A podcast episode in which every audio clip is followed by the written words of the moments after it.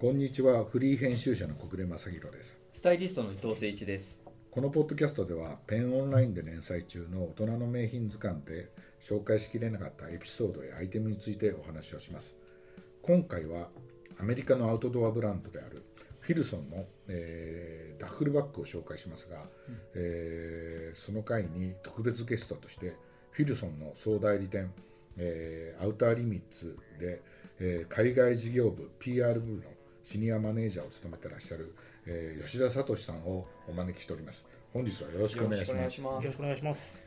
えーまあ、今回あのフィルソンの、えー、というブランドについてあるいはフィルソンを代表する、うん、フィルソンってたくさん代表するアイコン的なアイテムがあるんですけど、はい、えー、でダッフルバッグを今回は特に取り上げさせていただいたんですけどその辺の詳しいお話を聞かせていただきたいんですけどその前にえー、まず吉田さんから簡単でいいんですけども、自己紹介をいただけますと助かるんですはい、えー、吉田聡と申します。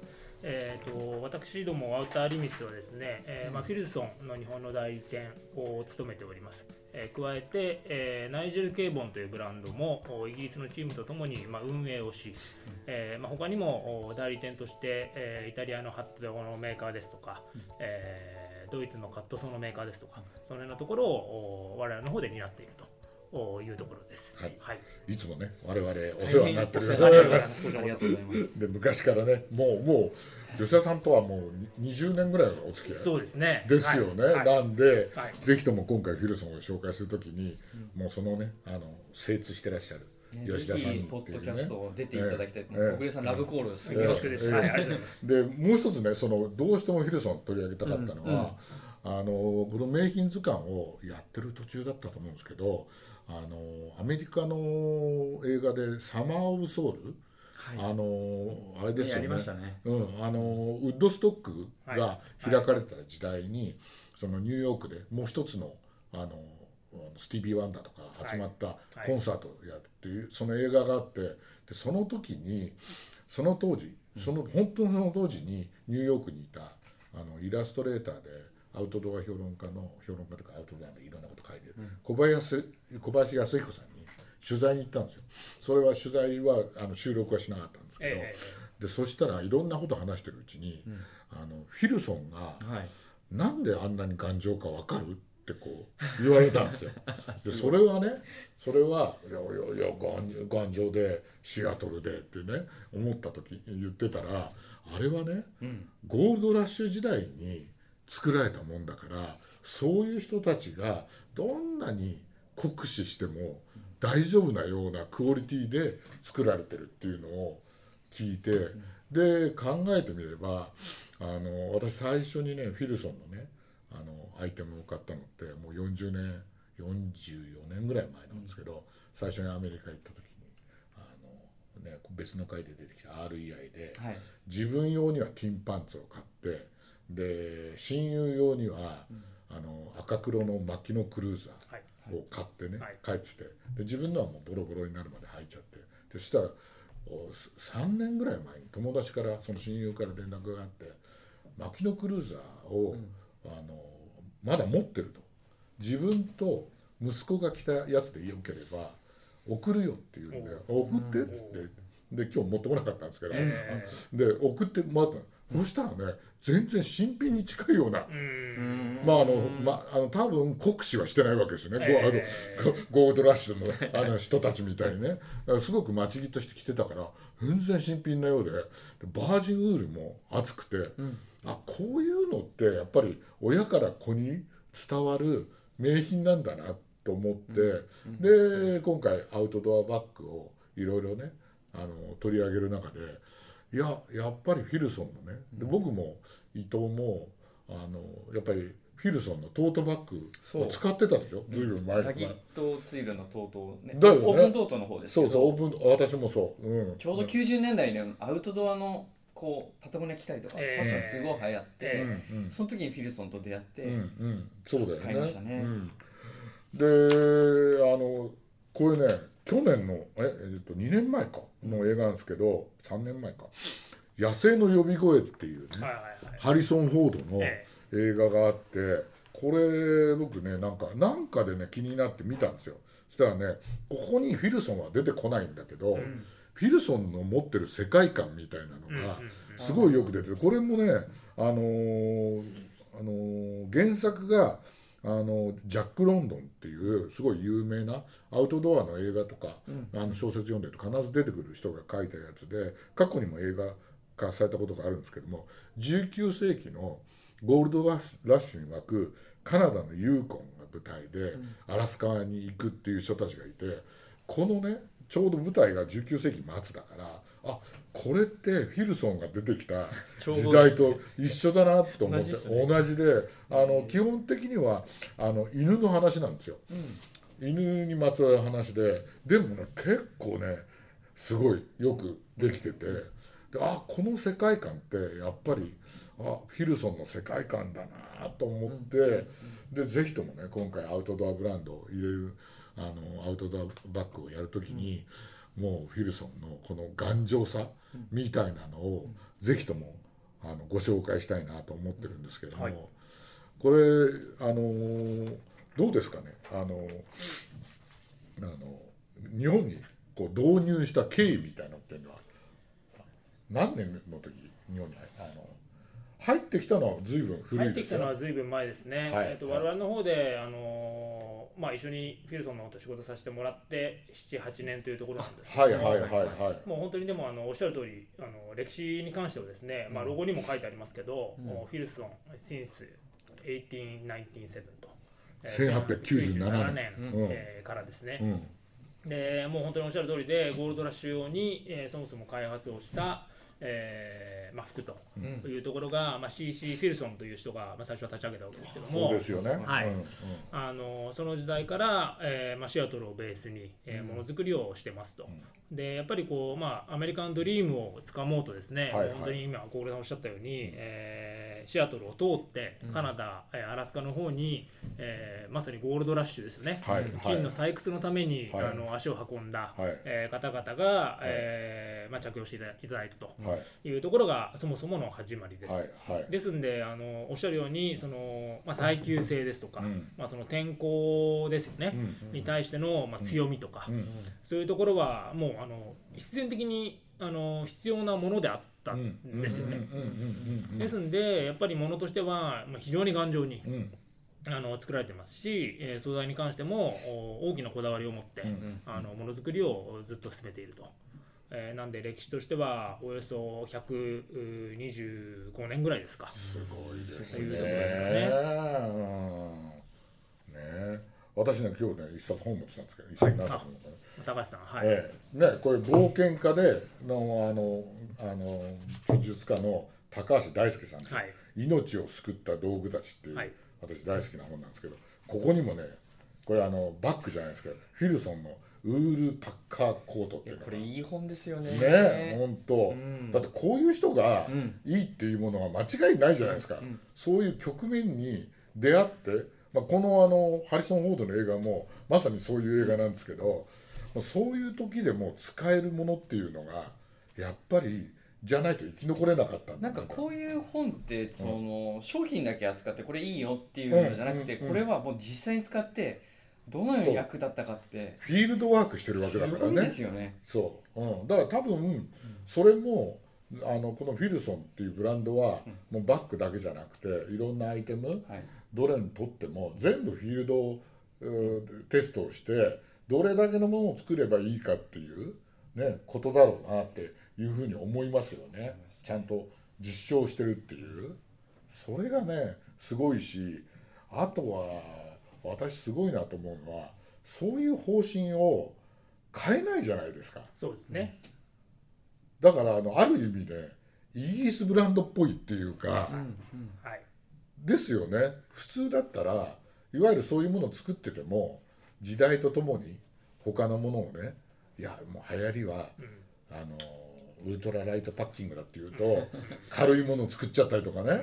そうするんだけど、まあね、フィルまあありありっちゃありなんですけどね、まあ、そういうブランドもあるけど、そういうブランドはそういうブランドでしょって横目に見て、自分たちのものはこうちゃんと作るっていうのがすごいなっていう気がしますよね。まあ、やっぱりあのアメリカっていうところが大きなベースにあると思うんですけど、うん。あの広大な大地で、うん。あの自然に恵まれた、うん。あの環境で、あのやっていくにあたって、まあ、やっぱりこう車社会でもありますので、はい。あの重さ、うんえーそれから大きさというところは、まあ、正直そんなに関係ないですよね。んですよね。彼らからするとなんですけどそれに勝るほどのその強さ、うん。えー長持ちする品質、ん。えーというところがやっぱり重要視されてますし、あのもうおっしゃる本当にアウトドアに関しては今いろんなスタイルがねあの世の中あると思いますしこう、まあ、軽いものコンパクトなものを求められる方もいらっしゃいますし僕もそういうもの実際持ってますけども、一方でこうなんていうんですかね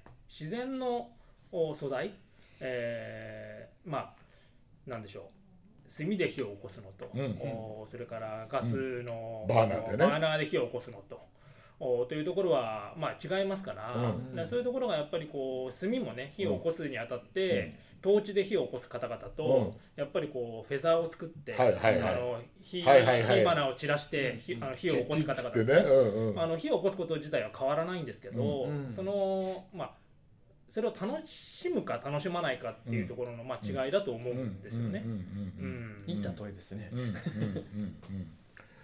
であれですよね。この、まあ、今回お借りしたのはダッフルバッグでもう本当にあのーフィルソンのねバッグはいろいろ本当にさっきお伝えしたトートバッグからい。ダッフルバッグってあるけど、ダッフルバッグって、ん。僕なんかいかにもアメリカ的なアイテムなのかなと思ってて、でこの間見てた映画でも戦争に行くぞってこう戦地に行くぞっていうともうねあのそあの兵士たちはねみんなダッフルバッグに物を詰めて、うん。こういそれをか担いではい。飛行機に乗り込むみたいなね、やっぱダッフルバッグって詰め込むとかそういう意味じゃないですか。えだから僕もあのいわゆるトロリーバッグがこんなに出てくる前はああの出張に行く時は必ずダッフルバッグで行ってたし、部下たちにも「お前あの荷物はトランクであの洋服はね洋服持ってってましたから洋服はトランクで大事に詰めていくけどあの我々の荷物は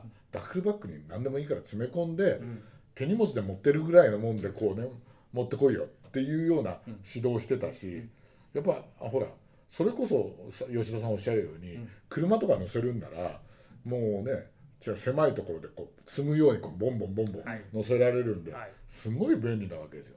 で正直あの手手荒に扱われるわけですよ。はいはいだから頑丈じゃないといけないわけえですよね。そうね。はいそう思うで特にこういうねあのフィルソンの羊からするとものをちゃんと頑丈に作らないといわゆるヘビーデューティーに作らないといけないっていうのをそれを本当に形にしてるっていうような、そうですね。うん、思いますけど、今回紹介していただくのが、えー、とほ48アワーズ。アワー Tin Cloth Duffle Bag、はい。これはあのティンクロスなわけですよね。そうですね。おオイル引きのね、はい。うん、まあ、ティンクロスはフィルソンを代表する一つの素材であり、はい。はい。はい。あのまあ、ご存知の方もいるかと思いますけど、まあ、オイルドの素材ですね、なんでそのオイルドっていうのが、まあ、世の中にいろんなブランドがオイルドのものって作られてますけども、ことこのフィルソンのおこのティンクロスっていうことに関して申し上げると、まあ、ティーンというところで、まあ、薄いは薄いんですけどもおオイルを入れることで、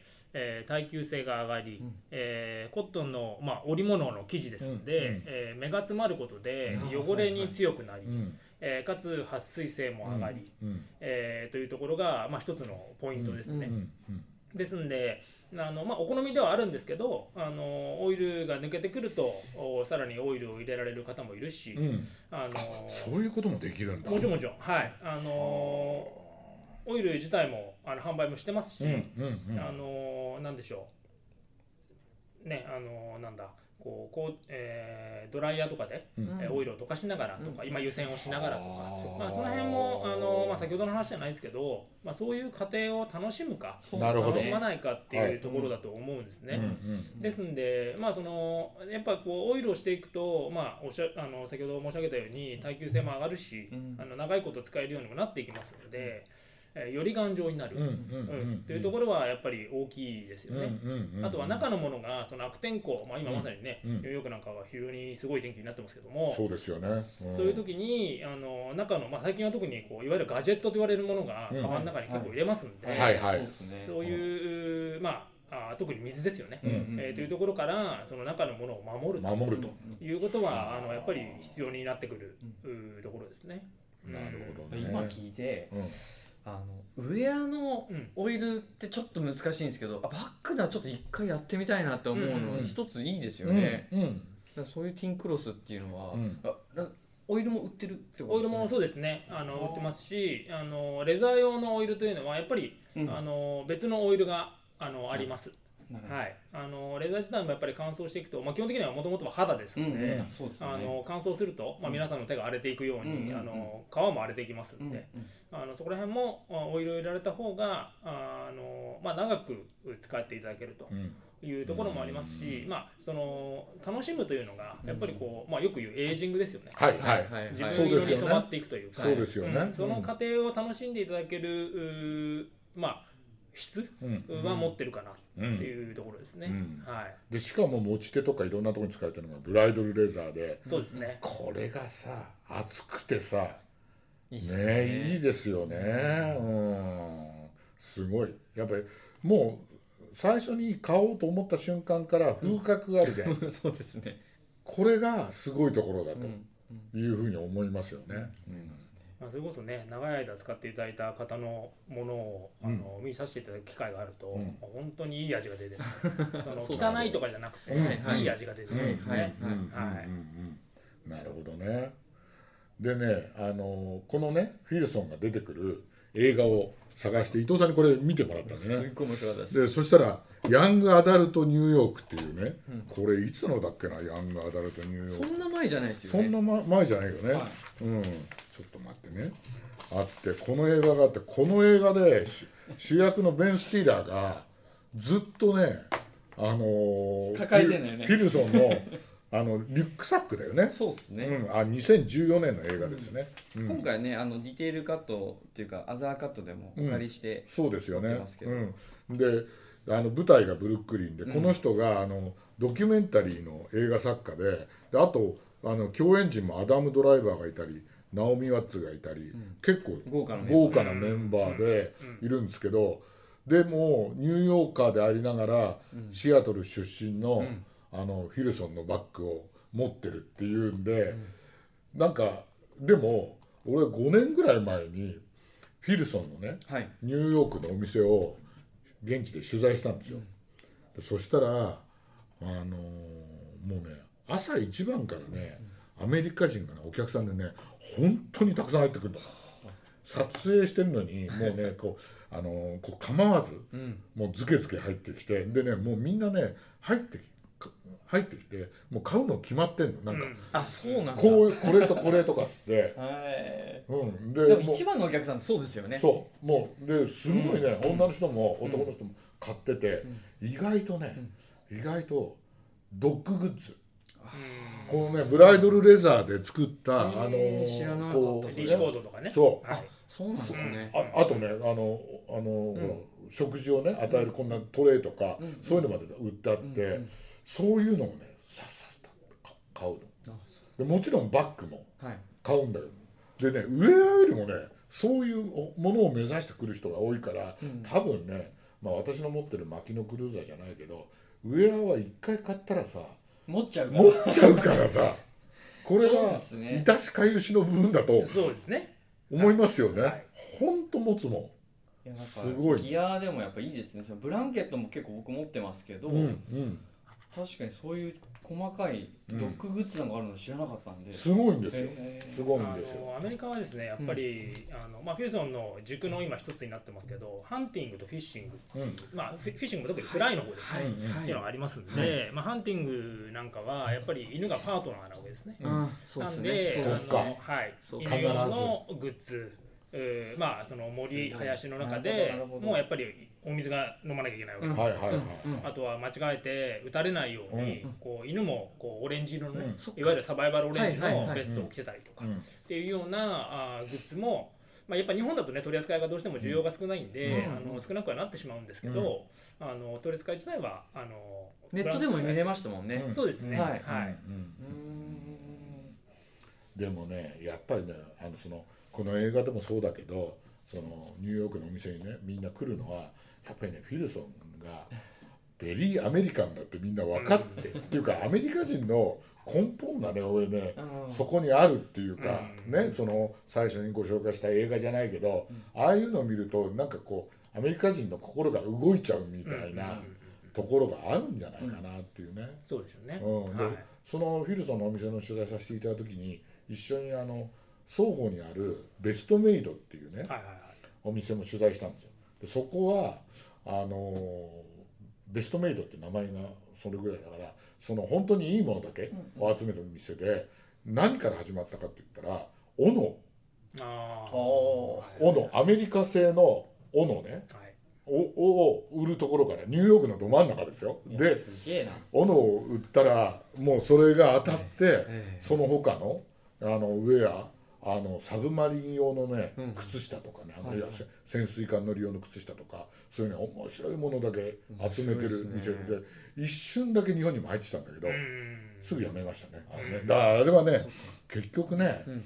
あの日本人には分かんない世界なんですよ、うん。ある意味。だからフィルソンも、うん。フィルソンはもう長年時間が経ってるからあの皆さんファンがいて行くけど、そんなねベストメイドっつっていきなり日本に入ってきてもそれはねそ斧から売るわけじゃないからわかんでもアメリカ人はニューヨークのど真ん中で斧どうすんだよってみんな買ってくんです、買ってくるだ。って額縁に入れて売ったりとかしてるでそれごと買うんですって。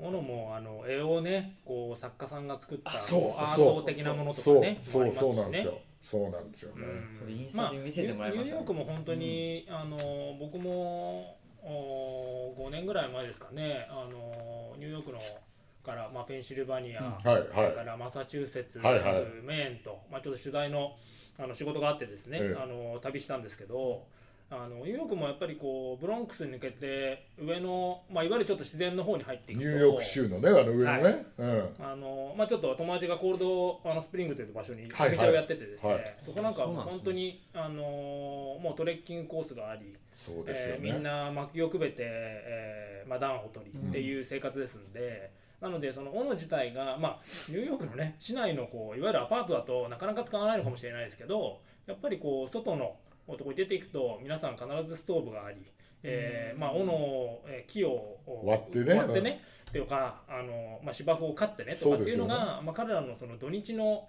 まあ、ある種やることとはいそういうところはね、はい。あの非常にこう根付いてるんはいですよね。はいなのでそういうところにまあ需要があるっていうのはあの全然不思議じゃないですね。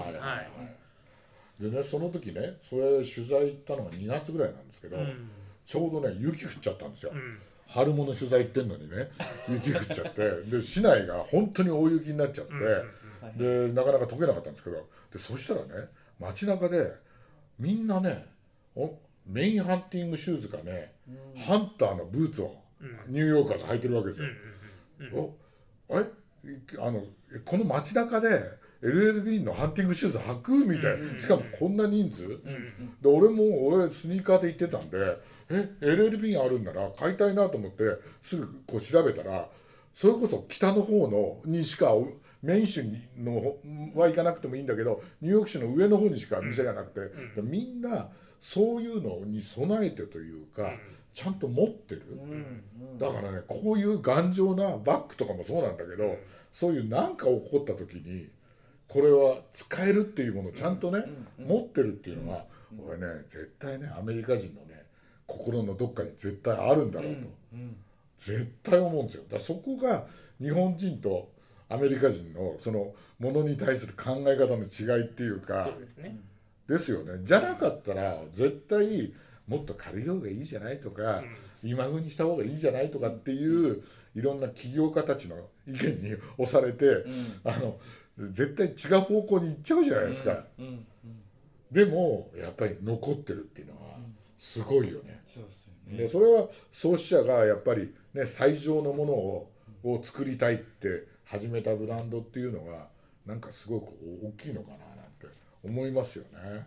うんあのまあ、フィルソンも本当にブランドのその、まあ、テーマというか、うん。コンセプトのところに、どうせ買うなら最上のものそうをそうそうそうっていう、まあ一言があるわけですね。うん。すごいですね。まあ、これはその CC フィルソンが言った言葉でもあるんですけど、うんうんうんなのでものづくりとしてその、まあ、僕らは代理店として勤めてますけども、お作るなら最上のものを作ろうというところはあの、まあ、血として流れてるっていうところですかね。うん。もうそこはあの、まあ、変なし譲れないというか、はいうんはい。はい。売る方も自信持ってくれますよね。そうですね。うんここにね一冊ね昔の本。もいやずっと気になってたんですアメリカンスピーチっていうねあの何年の方だろうな、えー昭和60年に出た本なんですけどここでフィルソンの、はいはい。えー本社まで行ってうん。取材してるんですけどねアラスカの極寒を極楽に変えたウェアの 極地。これ偉いな。このねカタログなんかもね、はい。すごいいい出来でねいやーね。ショールームのね入り口の方にもありますもんね。そうですね。はい。ね。うん。ほら。もうねフィールドコートもねすごい名品だしあね薪のクルーザーも本当に丈夫で。ねバージンウールってのはこういうことを言うんだろうっていうね、見本みたいなやつで。いまだにあれですか？工場フィルスにあるんですか？ありますあります。はい。あ。あのー行ってみて。まあ、今やっぱねこのこういう時代になってますんで、うん。全てをアメリカで作るっていうことはなかなかあまあ難しい難しいんですよね。けど、そううんただそのお,、まあ、おっしゃるように本当のマッキノクルーザーの、まあ、ウールもの、はい。それからティンクロスのオイルもの、はいおその辺は、えーもうできる限りうん。自分たちの工場で、えー作るようにというところを彼らの方でもずっとおやってきてますね。だからさやっぱりアウトドアでもさあの簡単にアウトドアって言えないようなものの作り方でありブランドの成り立ちだよね、簡単にアウトドアって言っちゃうんじゃなくてさ、もっと生きる生き死にに近いようなところから発想してるからでどうせね買うなら最上のものをっていうね,、はい。ね。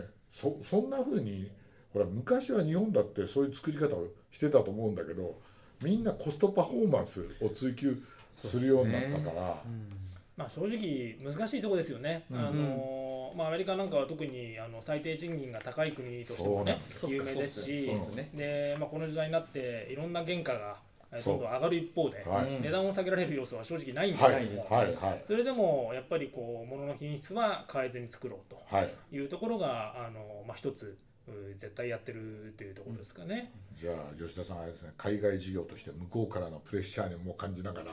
いやーもうあの板挟みですね。そうですよね、はい。はい。ねこっちはね原価が上がってるんだからみたいなね。まあ、ましてこの為替ですからね。そう、ええ。そうね、そうですよね、ええ。そういうせめぎ合いをしないといけないし、ね、日本に圧倒的にいるお客様のためにはっていうねところがありますから、はいえー、と日本だとお店は、えー中目黒ですよね。そうですね、我々の方で、まあ、小さなお店ですけども、はい。えー、と中目黒の方であのフィルソンのお店を展開してますね。はいはい。あのあとはあの、まあ、いろんな、えー地方にあるう専門店さんはい。にも、あのまあ、彼らのセレクションでってことになりますけれども、はい。あのはい。扱いはいただいてます。はい。はい。はい、うんでもやっぱりもう圧倒的なファン層っていうのがいらっしゃいますよねそうですね、あの本当にありがたいことに街中でもね、うん。あの見見かける方ももちろんいらっしゃるし、ね、うん、あのまあ、それこそさっきお話出てきた高橋大輔さんじゃないですけども、はいはい。あの高橋さんは東京都内にはお住まいじゃないですけども、はい。あそうなんですか。あのはい、あの僕も僕も何回かあのお会いさせていただいて、はいはい。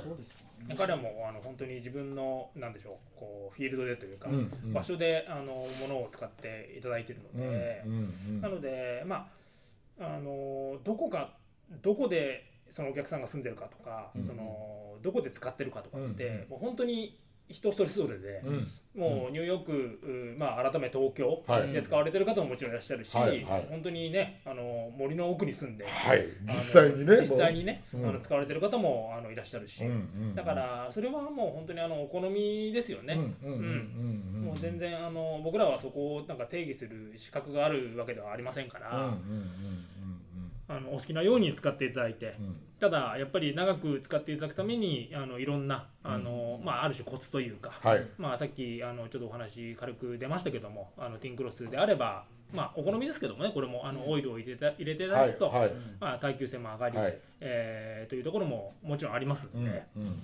まあ、それはまあ一つのあの、まあ、ポイントというか、うん。あのエイジングを楽しむにあたっての、うん。おーなんでしょうね。あの楽しみ方の一つというか、うんうんうんいうところですかね。ううんん吉田さんあのあのあの一緒にやられてるブランドでナイジェル・ケーボーンがありまはいすけど、はいで僕はケーボーンナイジェル・ケーボーンとこのフィルソンのバッグってすごい親和性が高いうん。であのものだなと思うんですけどイギリスブランドとええアメリカブランドのこうえ合うこういうブランドの違いみたいなのってありますか、そうですあるいはね同じ同じみたいな。あの一言僕の中にはパッと今思いついたのは、やっぱりアメリカのものはあのある種こうダイナミックというか。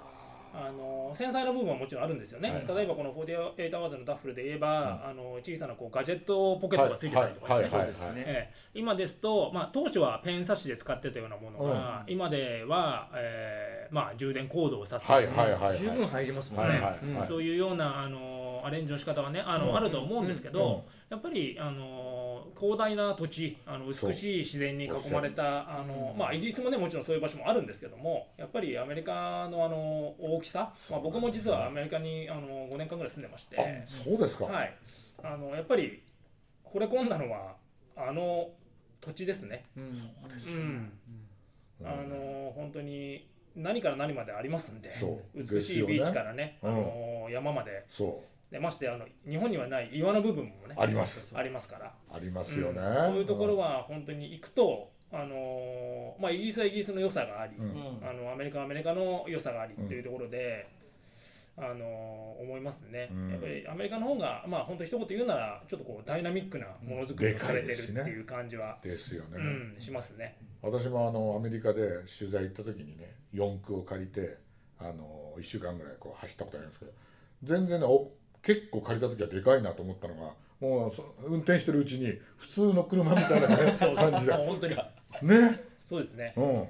ちょっとあの四駆じゃないと入れないような場所もたくさんあありますよね。りますよね、ありますよ。それで四駆借りたんですけど。日本じゃ逆ですもんね。うん。そう四駆だと入りにくい。はいはいはいそう、うん、だからやっぱりねバックなんかのダイナミックさがあるっていうのはうん。そういうのありますよね。だからもう本当にダッフルバッグのように、ん。ボンボンボンボン荷台に積んでそれこそトラックの荷台とかに積んでもういいようなぐらい頑丈にならないとダメみたいうな、そうですね。もう本当に、あのーまあこのねさっきの素材じゃないですけど雨に降られても雪に大丈夫み降られてもねあの中のものは大丈夫。うん。まあ特にこの時代はいろんな皆さんこう電子機器をね結構持ってらっしゃるんで。はい。そういうものは、まあ、もちろん、あの室内に入れることに越したことはないんですけど、はいはいあの何かあった時にもある程度は大丈夫ある程度は大丈夫っていうところには、うん。やっぱりこう備えとしては、うん。やっぱしておく必要はあるかなと思いますね。なるほどね。先ほどからよく出たのダッフルうんと、うん。そのボストンバッグもありますよね、うん。これなんか違いっていうのは？ダッフルはね、なんだっけな？調べた調べた。一応なんかね形的にはうん。筒状になってて、うん。そうそうそうそうそうそうそうであのちょっとこう意味合いも。調べました。メンズクラブブックスの男のバッグってやつ、はいそうですね。ねダッフルははい。米語だそうです、なるほど。なるほうん、で、えーキャンプ用具一式というような意味なんですって。ど。なるほど。だからダッフルバッグはキャンプ用品とか、アメリカンフットボールとかの用具が一式全部入ってしまうような大きな手提げ袋だ多くはキャンバス地のように厚いコットン素材かやはり厚手のナイロン地で大容量の重みに耐えるようにそこをぐるりと回した取っ手が縫い付けられている、っていうのでいかにもアメリカしアメリカらしいバッグで使わない時には非常にコンパクトとなり便利っていうふうに、メンズクラブブックスの男の,、あのバッグではやってて私がね持ってるやつだとね昔買ったねこのコスビ。ーってい。うまあ、コスビーありコスビーのね。懐かしいですね。これこれはあのニューヨーク取材の時買ったんですけどね、これあこれイギリス？あれ？アメリカです。よアメリカでしたっけ？マジソンスクエアガーデンのところにあるあのああの、あれですよ、アイスホッケー屋さんのやつで。だ。からそういう一式がボコンとこう入っちゃうやつ、これがダッフルバッグそうっですね。だっただけどあのあのいあの戦争で使う時のダッフルバッグって取っ手なんかついてないですよね。あもうザックみたいな。あの上にカチャンとやそうそう。あれだけで、ねでこうやって下げてくるみたいな。自分の持ち物を入れるってそうそうそうそう。そうそう元々の形は。うんでボストンは、まあ、ちょっと四角形らしいですよ。うん、あなるほどね。ボックス型らしいです。あで取っ手がついてるみたいそうですなね。なるほどね。それで形ではそれで分けられてるみたいですね。ああなるほどね。うん。でもつ非常に使いやすい。ですよね。うん、で特に旅行行ったりとかあとやっぱりその吉田さんおっしゃるように車での旅行とかねはこういうダッフルバッグみたいなのが全然便利だし、でもちゃんとねすごいのはさっき聞いたんですけどあのいわゆるトレーラーのそうだ取っ手が入るようにちゃんとデザインされてる外のねポケットの、ま、背面ですよね。そうですね。ここがちょうどトローリーのトローリーのね。ハンドルがね。ハンはいちゃんとね。ドルが、それちょっと知らなかったです。やっぱりさアメリカだってやっぱりみんなさトローリー引いてさ旅行する人が多いから、うんうん。それは便利だよね。便利ですね。意外と落ちるからね。そう、ん。そうなんですよね。ポトンとね。落ちるんですよね。そうそう横にね。そうそうそう。そう。あの大きい場合は別なんですけど、あのちっちゃいトロリーなんかだと横にこうずれたりなんかする。機内持ち込みのやつだとね。そう。そうなっちゃいます。絶対なっちゃなりますよね。うん、いやーよくできてるんで。ね本当に。まあこれ以外にも本当にいっぱい。名品ありますね。名品で取り上げたいと思うものがうん。本当にいっぱいあるんで、またぜひともご紹介いただぜひぜひよろしくさお願いします。せていただければと思います。今日はありがとうございました。今日はありがとうございました